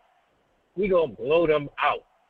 Why do I say that? I love because it. when we played that Eagles game, we looked ourselves in the mirror. The Eagles, offensively and defensively, they mirror us. We look ourselves in the mirror and we say who we are, and we showed it. We was better than that team. We blew them out. That was our only big test. When you look at the the way the four letter network is doing it, and and they putting us in this just this two team box of who we are oh, they can't. Let's see them do this against the Eagles. Let's see them do this against the Niners. Because they know we are head and shoulders better than everybody else. They know that. And so now, when we're going to when we're going to against the Buffalo Bills, now they're trying to put that Buffalo Bills team in that box with the Eagles and with the 49ers, and we ain't going to let them do that. We're going to blow out the Buffalo Bills. I promise you, in your film, your film study, it shows it. I'm looking at your film and I'm like, you see these linebackers with their backs towards the quarterback? Oh, we gonna eat that up all day, like you said. Hendershot, Fergie, all them here. TP coming out the backfield. It's, we are who we are, and they are who we thought they were. They seven and six, we're ten and three, and it's gonna be trouble for them. It's gonna get dark for them. What you think, Scott? Nah, it's about what you think, man. I mean, hey, I hope you're right. You know, I mean, I did my breakdown. You know, I talked about where they where they they, they struggle at, where they're good at. Uh, it's a tough team. You're playing on the road. I think they're gonna give us a nice little challenge. But man, I, I would love to blow them out. Scott, when the last time you saw in the middle of December, 50 degrees, you know, warm weather, low wind precipitation, like you said, a little spit of rain, a little spit of rain, that's nothing. Great football weather in Buffalo. This is I, this is our year, Scott. Buffalo. let's, let's, focus on Buffalo. All right, Jay Worthy. All, All right. right, man. Salute, salute. Look, man. I, I look. Hey, y'all think we gonna blow them out? Y'all think we gonna blow them out, man? I I ain't quite there yet, you know, with, with, with that situation. I think I think you know you're going to need the defense in order to blow them out. You're going to need the defense to do what the defense does at the crib, and that's create turnovers, score some points, and things like that. I, what you want me to do, man?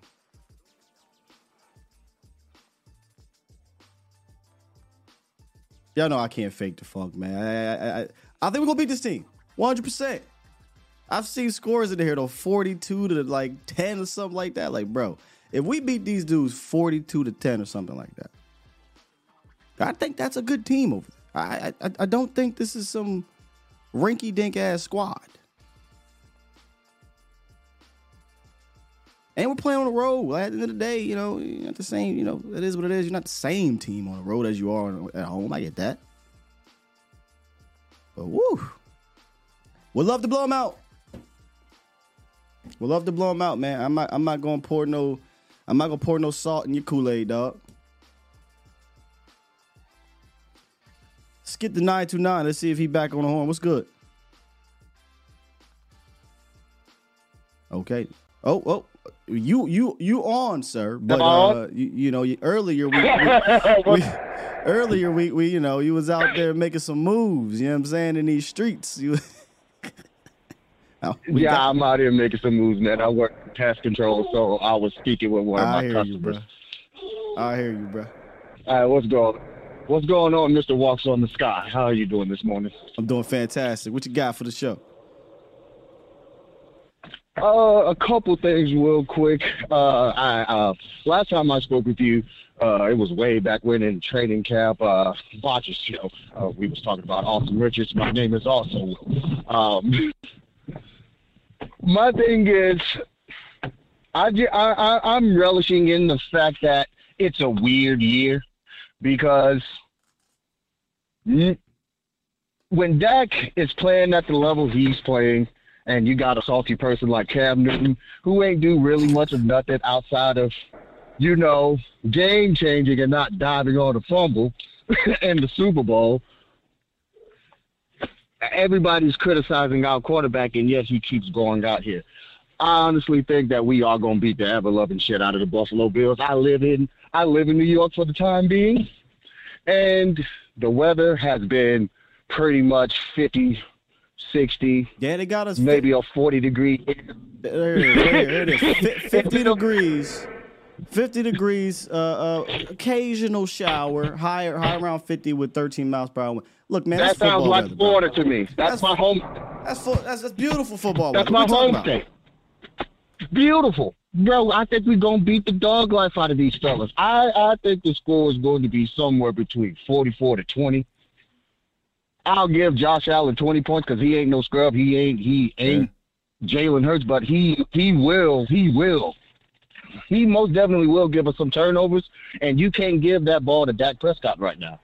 Sure, you can't because he's going to score, and then just like you guys said on the show last night, and even if we don't score, all we need is 30 yards if you kick it off, and we gonna kick the field goal. Aubrey's not missing this year. I don't know what's going on. Everybody is Everybody is freaking out because the Cowboys are good. This is what we always did.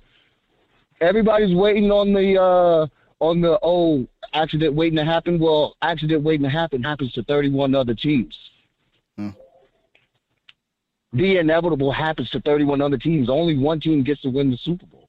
And only one quarterback outside of Patrick Mahomes has been playing at an elite level since they've been in the doggone. So what are we doing here? Yeah. That, that's my question. What are we doing here? Dak Prescott has been playing at an elite level since his rookie year. And because he doesn't have a Super Bowl, he's trash. Well, is Dan Marino trash? Oh man, I mean, you look that that's a low hanging fruit conversation right there. But you know, at the, the Cam. The, it is, but they always want to bring it up. They always want to bring it up. You know what I'm saying? And it's just like there's plenty of great quarterbacks who's who's killed the league, and it's a hard thing to win the Super Bowl. One percent sure. All my thing is Cowboys. Yeah, all my thing is I'm like Scott. I'm trying to hold off on this is our year. I'm trying to hold off Scott. Buffalo. Let's beat the crap out of Buffalo and let's just go from there. Because if we win the Super Bowl, I'll see you in Texas and I'll bail anybody out of jail. Carpe Omni, Cowboys Nation. Love y'all. Tell you something right now, but they don't want us to do that. You're like, where's Sky at? Why ain't Sky on the show after the Super Bowl? I'm locked up. Either locked up or passed out. One of the two. I see y'all in the afternoon show. Maybe evening. Maybe not even. Uh look, man. I just I just take a dub in the Buffalo, man. Can, somebody in the chat said I don't give a damn about the score. I, you, I'm with you. I don't care, man. Just get on the road, win, play clean, and specifically speaking, offensively, because that's what we're talking about today. I'd like to see them build some some momentum on the road because it's very possible you're going to have to play on said road. But uh, yeah, man, y'all got it. Y'all got it. Y'all got it. Seven oh two. What's up? Hey, what's going on, Sky? What's up with you, man? Nothing much, man. Hey, I got a comment. You know, everybody keep talking about Dak Prescott. My comment is, since Dak got in the league, Dak been the most scrutinized quarterback of all time in a short period of time. My question to you is, do you think anybody else would have been able to handle all the pressure that Dak deals with, not even on the field, just being a Dallas Cowboys quarterback? Uh, yeah, that that's something that people don't talk about, you know. And then when they do bring it up, it's ah, well, that just comes with it. Sure, it does, but I mean, you you can kind of grade things on a curb, having to deal with what you got to deal with here in Dallas. And I'm not even just talking about the the attention. I mean, attention's attention. You got social media nowadays.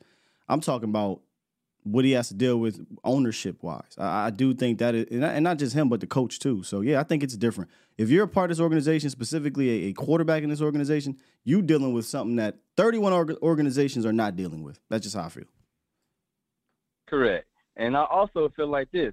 They keep a lot of the, the uh, media keep saying that you can't put Dak on another team. I disagree with that. If Dak could have just went to any team and just been able to play, I think Dak would have balled out.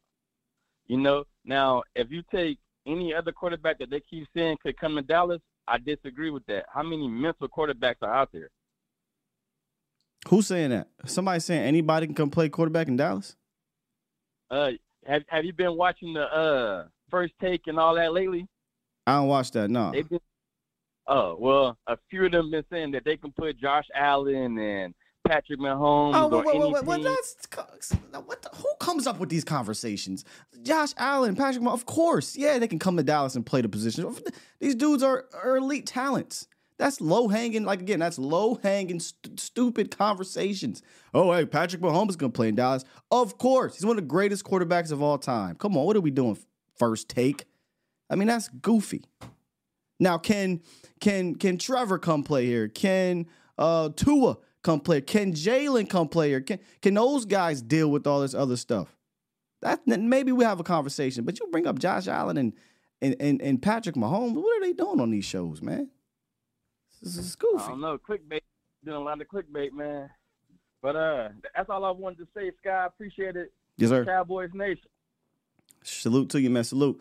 I, you know these shows, man. They, they, they're getting bored. What was it a couple weeks ago? in the middle of, of this winning streak, they brought up is Dak Prescott an all time great Cowboys quarterback? What? Guys, I mean, if you're going there for entertainment, to laugh at the ha ha, like if you're doing that, by all means, do your thing. If you're going there for quality football takes, boy, you're gonna be waiting a long time. Now you got to sift through the because there's some guys like RC, Man, I respect RC. Me and them boys. NFL Live, cool. NFL Live, cool. Um, get up, eh, hit or miss sometimes, depending who's there, but I fool with it. Um, most of those FS1 shows are garbage. But first things first is I, you know, I get what the shtick that they're doing over there. Not even to speak about the other one. That's a terrible show. I'm liable to get canceled to talk about a particular person on there, but boy.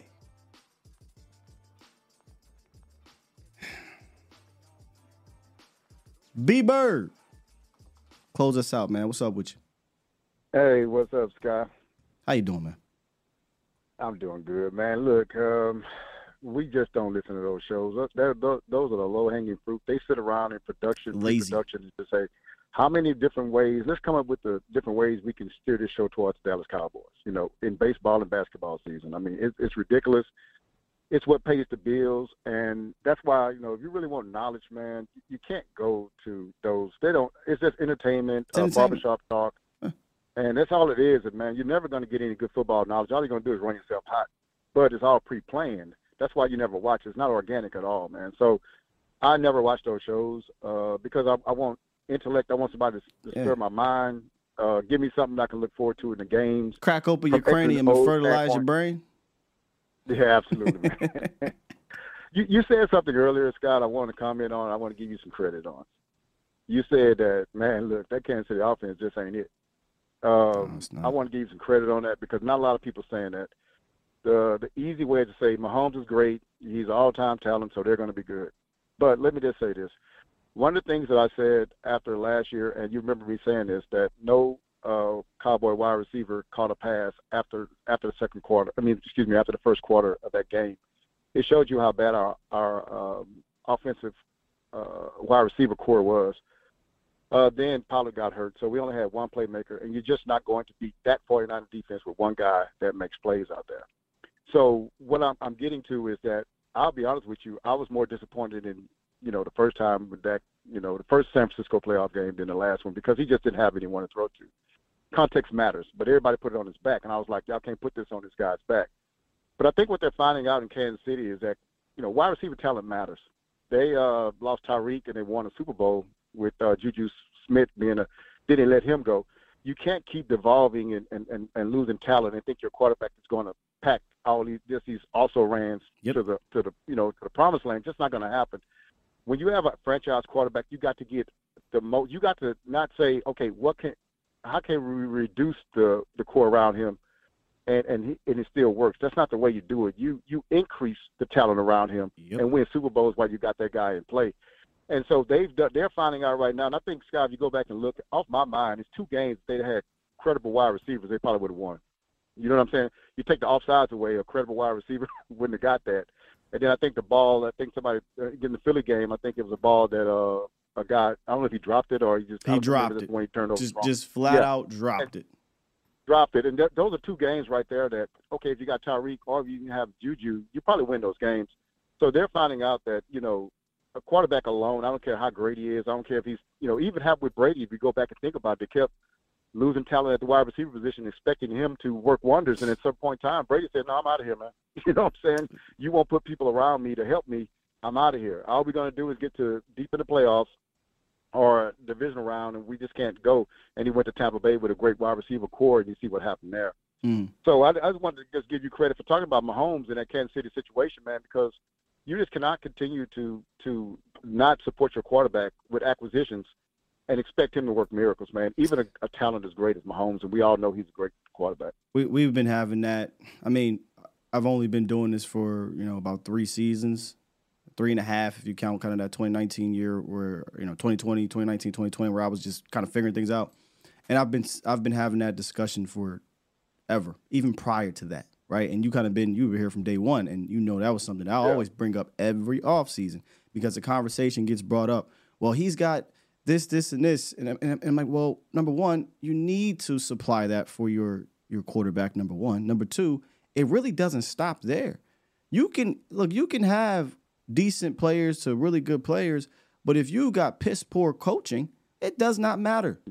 And, and, and if and if you have just one or the other, you know how hard it is to overcome that. Now imagine you you've got one or the other, and then you also got to deal with a front office that is not caught up to the league. You Yeah. just just find me. I think I asked this question in the offseason. Find me an organization in the last 10 years that had a very suspect front office, suspect coaching, but they, they had quality quality players. Or they might have had quality players, suspect coaching, suspect front. You know what I mean? You know, or whatever, in whatever order you Yeah. want. You literally need these three things to be clicking in said season, in my opinion, for you to do some really damn good things. It is hard, you know, year in, year out to overcome that stuff. Maybe you get a lightning in the bottle every here or there. But consistently, that's just not going to happen. And then we go against the 49ers who have them all in a row, right? And got them got all. Players. They got You know, coaches, and they got you know in the front office. And then you wonder why we lose, and then people look at it on the field and no, man, this this is bigger than that, man. y'all Yeah. don't understand. Y'all looking at the field, but it's just really the product of everything else that's, that's Look. involved. So I hate this for Pat because I'm a huge Pat Mahomes fan. But at the end of the day, I feel like people needed to see this. People yeah. needed to see this that you cannot just strip, no matter how good you are, you cannot strip a quality quarterback of weapons and say, hey, just go out there with Kadarius Toney and MVS and go win us a Super Bowl. Yeah. And and, and let's be honest. And a, and a, and a shell of himself, Jason or not Jason Kelce, Travis Kelce. Yeah. Travis Kelce ain't the elite all pro Travis Kelce of last year. He's not. So now you're asking Pat Mahomes to say, all right, look, go out here and cover all this stuff against these quality teams. Man, them boys ain't going to, yeah. they not winning no Super Bowl. They ain't going to the playoffs. Nah. They may even win a playoff game, but they're not going to the, they're not winning a Super Bowl. It's not happening. So I'm I'm I'm yeah. kind of happy that the the nation can see an all time great quarterback needs help. But let me ask you a question because I don't watch these shows. Is that the conversation though? Out there? Is it loud? Is it giving the same energy as when, you know, Noah Brown was here and and, and, and, Michael Gallup? And is it the same? I don't think it is. Well, the thing well, here's the deal. The, the, problem is with me and you, Scott, we wouldn't know because I, don't, I don't watch those shows. Sure. to be totally honest with you, uh, I just I, have cut them all out. The chat may know, but I don't know what the narrative is. I think they're probably you know they, he's a media darling, so they're probably making excuses for him. But um, you know what I'm saying? And, Mahomes I mean, but, still great, but, but that I, I they're, not use, the, they're not getting the blame that we would have gotten. I hate to use the word excuses, right? I hate that nowadays, man. That has turned into such a, a, a derogatory word. So I've been trying to use ch- uh, reasons because a yeah. reason might sound like an excuse. No, they're just legitimate reasons. There's a reason why they're losing these games in the clutch because the receivers suck. There's a reason why yeah. you know the, the Packers or, or, the Eagles you know get a victory because MVS can't catch the ball. There's a reason why the Buffalo Bills don't you know they're, they're not losing with a minute left to go because Kadarius Toney doesn't know how to line up off on sides. There's a reason why opening game they lose to the Detroit Lions because Kadarius Toney dropped 17 passes. Those are reasons. Yeah. Those are reasons. Maybe there are reasons with them and they're considered excuses with us, but those are legitimate reasons. Yeah. And the last thing I want to say, man, is this, this game here um, is a it, it'll show our maturity, I think. And I, the yeah. reason why I say that, Scott, because I used to do some uh, sports gambling, right? And, and, we have an anomaly right now that that doesn't happen often, but it happens a few times uh, in the season. And what I'll I'll tell you what it is. It's uh, a team like Dallas that played a division rival goes on the road uh, in, in other conference and plays, they don't really fare well um, as far as gambling wise, like covering the spread or or winning. The reason why is because you know um, you you you put your emotions in this one game and you won it, and then you go into a, a something that don't really you know is a team that you're not familiar with. Is it another conference? Uncommon opponent. So yeah. The, yeah, it's just a lot of stuff that like the emotions go down for that game. Like you don't have any kind of history with this team much at all. So, and I'll give you one of the times that it happened recently. Uh, you remember the overtime game in 18 that we won uh, against Philadelphia? At home? I think that's the one. Yeah, at home. At home. Yeah, that's the one. I think uh, uh, Cooper got that uh, tip ball. I think he won in overtime. Okay. Uh, we went to play Indianapolis Colts in Indianapolis next week. We lost twenty three to nothing. Well, you said recently. We that was. That I'm sorry. That was a long no. time ago, bro. Oh no, but but but but I understand what you're saying. But this ain't just for the Cowboys. This is for every team. That that that is in place for every team. I mean, if, if so, using your example, I mean, if you want to say recent, I, I would I would maybe the Chiefs. I don't know what the who we played before that, but when the Cowboys went to to Kansas City, you know, they they they left there with a stinker. Uh, may, maybe that's like the most recent type of example. I don't know who they played the week before. I know they lost next week though to LA, uh, but I don't know if I could go back that far, bro. I'm sorry. That, that Dak Prescott in 2018. No, I'm not saying. You know, I'm, I'm, not. Oh no, it, but but this, but what, what I'm trying to say is in this is this, it's not like oh no, this is a different team. No, this happens for everybody in the NFL. So this is still going on. Like it's a what I'm trying to say is emotionally teams have a hard time getting back up after a big game like this. And so they don't necessarily play as well going to a team that they don't really, you know, not familiar with and all that kind of stuff. So if they do come through and play well in this game, I say, okay, this team's growing up. You know what I'm saying? Because they they just going out there playing. They ain't falling into no trends or anything like that. That's I'd argue. Can I can I can I can I say this? I'd argue pretenders don't get up for a game like this. I'd argue. Yeah, con- I would. I, contenders, I would, I would agree with you. Contenders yeah. do. Um, if if you are if you are a legitimate contender, that doesn't necessarily mean you're going to go out there and, and win, right? Again, like, I said, this is, this is, not a it's not some bum ass team. This is a quality team on the road, right? So if you're a, if you're a pretender, yeah, you might say all my emotions supporting and beating the Eagles last week. We're gonna go out here and lay a dud. If you're a contender, you say, wait a minute now, timeout. This team is their backs are against the wall. They're about to come out here clawing and scratching and fighting to try to get into the playoffs. Number one. Number two, what is the first thing you want to accomplish as a team? Win the division. Yeah. What do you have to do to do that? You got to win, right? Yeah. And number three, our backs are against the wall. Oh, too, oh, exactly. Yeah, you know. Our backs are against yeah. the wall. Number three. Yeah. Number three. You also are playing for number one overall seed. So you know, I, I if they go out here and they lay an lay an egg, that'll say more to that, that that will honestly say more to me than if they lost this game fighting. Does that make sense? Yeah. Like you're, you're going to lose yeah. games, especially against quality opponents. But if they go out here and lay an egg, that would say, okay, maybe this team is a pretender because they're going to have to play on the road. And Sky, I'll tell you about my, my prediction. Uh, what I want the score to be. I want us winning by one. I don't give a damn what the score is. I mean, I just want to win. Yeah. I, I don't care nothing about blowouts or anything. I just do, I want the W. Yeah. I don't care if it's by half a point, man. I just need Yeah. the W, man. I'm gonna let you go, man, so you can get off with your day, man. I appreciate you talking to me. Man, great, great, great talk there, uh, B Bird, and and I'm with you. You know, the the style points sounds fun. It is fun, definitely when you're coming off a victory like the Eagles. We all banging our chests and whatnot. Um, but maybe it's just me at the point of the season where get out there, get out of it with the dub, get out of there healthy. Get out of there healthy. You know, uh, uh, I, I said this earlier. Like you're, you're not going to blow everybody out. You're just not. I would love to do that, but I don't mind some some scraps. Don't mind that because you're getting them playoffs. You're not going to be up forty to thirteen every every week. You're going to be in some ugly scraps. And when the Cowboys got in ugly scraps the last two years, really we can go further back. They ain't know how to respond in that situation. I don't mind. I don't mind throwing some blows against quality opponents. I don't. They go out here and they they win by ten. Man, to me, that's a goddamn blowout against this team on the road. You know. But if they got a scrap, they get out of here with a 10, 8, 9 point victory, whatever. I I I think that would do more than hey, we just blew out Buffalo 44-10. You know? Block field goal touchdown. We up 24 to nothing at halftime and we just coast our way through. Awesome victory.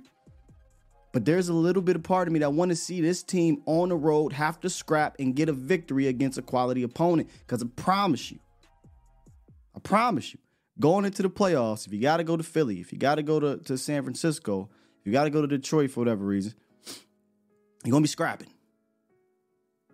You're going to be scrapping, and are you ready for it? Do you know how to get that victory on that on the road? So, sure, if we blow them boys out in this one, fine. Little part of me want to see us scrap against Miami. Then, can we handle that? That's all, you know. But at the end of the damn day, whether it's forty to nothing or 35-34, two important things: get out there with the dub and get out of there healthy. Right. So it's kind of that's kind of where I'm at with it. That's why when I do these break, when I, especially against a team like this, I mean, this ain't this ain't the Panthers, this ain't the Washington football people. I fully expect this game to be scrappy. Fully expect it to be. And we talked about this when the when the schedule broke. Oh, I love this part of the schedule because it's going to tell you everything you need to know about your squad. You want to go into these playoffs having gotten to some fights. Because if you think for a second the playoffs is just going to be a cakewalk, you're, you're, you're mistaken. So when I saw this schedule, Miami, Buffalo, Philly, Detroit, because I knew Detroit was going to be a good team, I was like, oh, yes. There's going to be none of this pretending stuff that we saw previously when you, you're blowing out Washington, you know, because they trash. You're blowing out Philly's practice squad at the end of the season.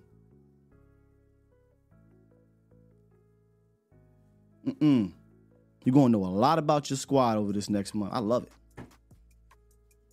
Give me a nice scrappy battle against against against a team because you know why?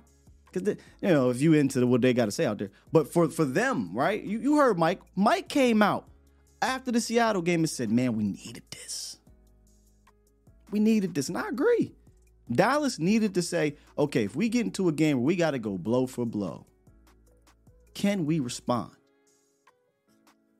Defense responded when it needed to the last three possessions, and your offense went down and got the game winning drive. I take that over 40 to nothing all day and tomorrow because we beyond the first half of the season, first four games of the season. We at that stage of who are you really? Or as my guy would say, do I still got it? What's this one? What do you mean by that? No, not that one. Did I get rid of it? There we go. Who in the blue hell are you? Who are you? Because we not the team in week five. No, nobody is. Nobody's the same team they were in week five. You're going to find out. You're going to find out over these next four. I digress. Let's get to some super chats here.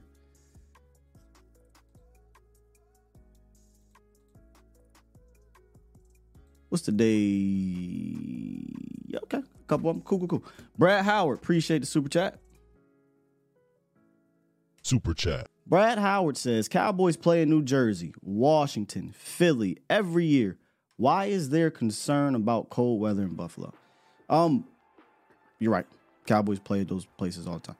I think the conversation though comes up with Buffalo because I don't know if if you're familiar, but but Buffalo's weather, if it gets bad, it is nothing like playing in New Jersey, playing in Washington D.C. or playing in Philly. It is nothing like it. So I think that's why it's a conversation. I think it's a fair conversation. But once you see the weather report, and the weather report says 50 degrees, I mean that goes out the window. Now it's it's about okay. The the environment is going to be fine in regards to the weather. The weather's fine. Now it's just your normal road stuff. Buffalo's a tough place to play at. They're five and two at home right now. Um, even in their losses, these aren't just like they're getting blown out. Like it's it is what it is. Teams play better at home. It's going to be loud, really loud. The energy is going to be rocking, so you're going to have to meet them there. Uh, but weather-wise, as long as it's not some snowy game or, or 20 degrees or 15 degrees or whatever, right? Yeah, you'd be good to go. Towboat Ty, he dropped two. Super chat. Bold prediction: Bland gonna get another pick six. So in the Illuminati chat, we kind of talked about that a little bit. I, I, was on the fence of who would get a pick because I think I think one of our corners are gonna get a pick. And I was watching the the Bills game.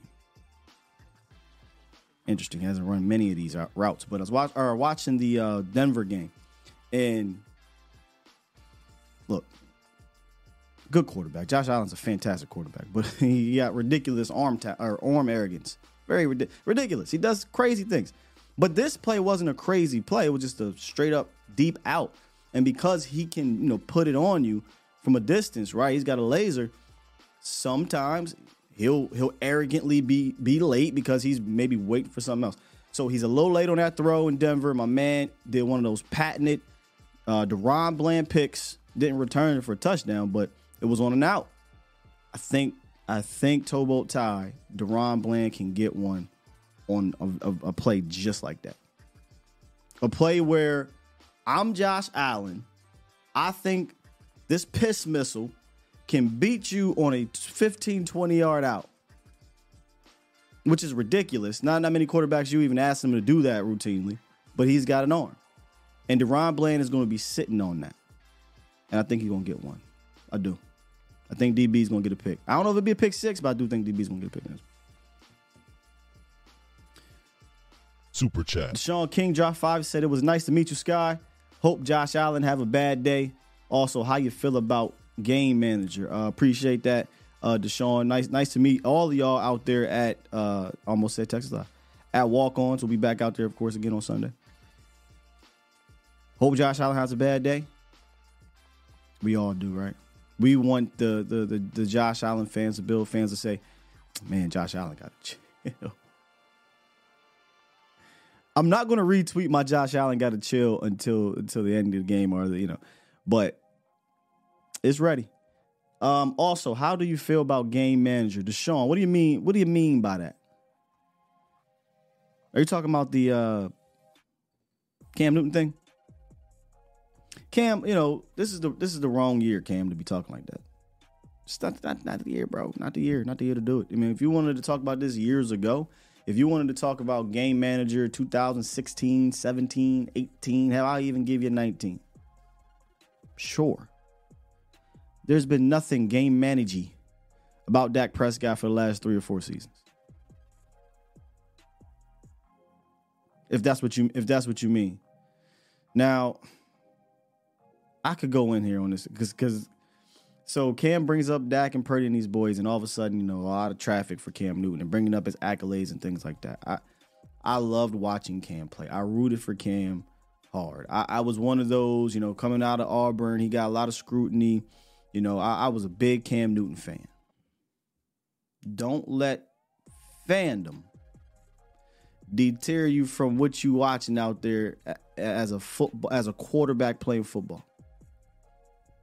Rooted for Cam exciting to watch.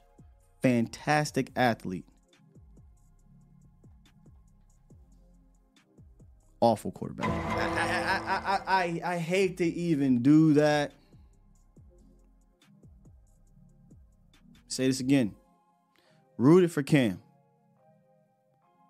Fun football player to watch. Fantastic athlete. All right, I'll reword this mid quarterback.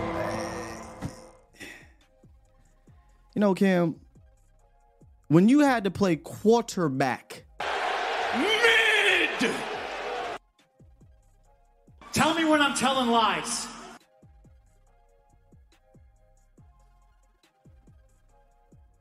For those in the back, fantastic athlete, fun football player, quarterback. Mid. I hate I'm doing this to Cam. So, game manager. I mean, was he a game manager? Probably not, because he had to do a whole lot, right? Was he a game changer? I, in, yeah, that one year, one hundred percent, one hundred percent, MVP year. Dude was unbelievable. But when you talking about quarterbacking, man, don't talk, man. Fifty nine percent complete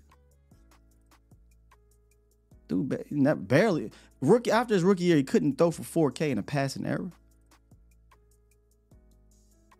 Wildly inaccurate. Wildly. Turnover machine. Yeah, he can run. Fantastic athlete. 100%, man. Unbelievable athlete. Unbelievable athlete. Fun athlete. Fun, fun football player. But if we're talking about the quarterback position, he's not even I don't even think he's on. He's not even close to Dak Prescott as a, as just a quarterback. So you know what people are doing out here on these streets? Well, his accolades. There's, there's, Cowboy fans out here just, just putting on a cape for my man. Well, he went to the Super Bowl. What has Dak Prescott done? His story is still being written. Cam Newton was out the league at 32. That's all you need to know. When you can't dunk no more, can you develop a three point shot? Cam Newton couldn't dunk no more consistently. Ain't never have a three point shot. so you're going to come from my quarterback. And yes, I respect your MVP season. I, re- I, re- I respect you getting to the Super Bowl. I respect all that. But I watched Cam Newton play. Like I watched you play, bro. Like I watched you play, man. I'm sorry. You you you were not a better quarterback than Dak Prescott. Uh, you want to talk about with Brock Purdy? I don't give a damn about all that. But but Dak, ain't no way you could pop on watching them both of those dudes play the position of quarterback. You're like, man, that motherfucker right there, he quarterbacking the hell out of this. Nah, that that dude running, you know, I had conversations. Hey, is Cam the greatest running quarterback of all time? Right? Those were the conversations we was having. We wasn't having conversations of Cam. Newton. Was Cam Newton ever a top ten quarterback like that? No. I digress, man.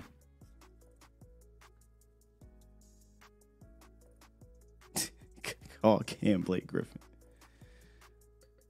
I want a little hard on Cam. My bad. Is there some Cam Newton fans in the building? Because I am a Cam Newton fan. I, I, reiterate that. Cam Newton fan. Ask my opinion on this whole game manager crap. Wrong year to do this, Cam. Wrong, wrong year to do this. I'm not about to defend Brock. I'm gonna let San Francisco 49ers, Brock Purdy. No one cares about Jared Goff. I'm here to tell you right now, we don't care. don't care about Jared Goff. Cam Newton's Dwight Howard.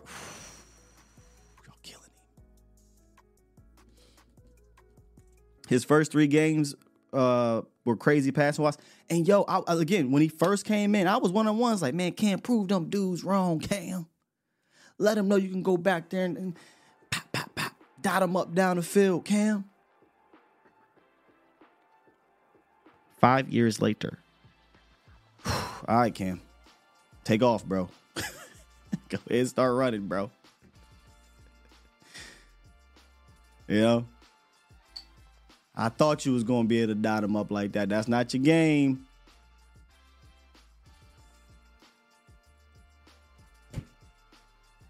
Saying facts. I feel you, Los. I feel you. All right, that's enough, man. I feel like I want a 10 minute rant on Cam Newton. I don't like that. Uh on your way out, hit the like button. Might have a little surprise later. Uh, I won't be on with Voch. I don't think Voch is gonna have a show today, but me and Foots the King. I'm gonna give you all a nice little show later on on uh on Foots' channel. So I wanna say six Eastern, so five my time. Yeah.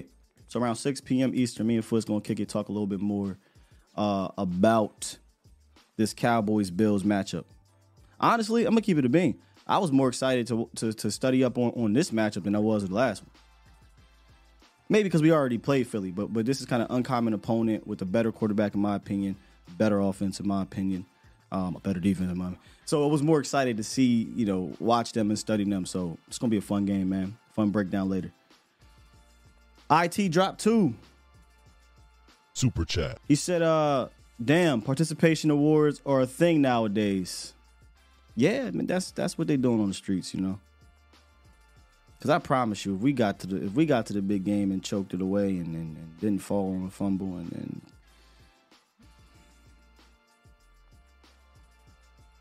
they never let us live it down. But anyway, let me go ahead and press this button before I get up out of here. Push the goddamn button. Push the goddamn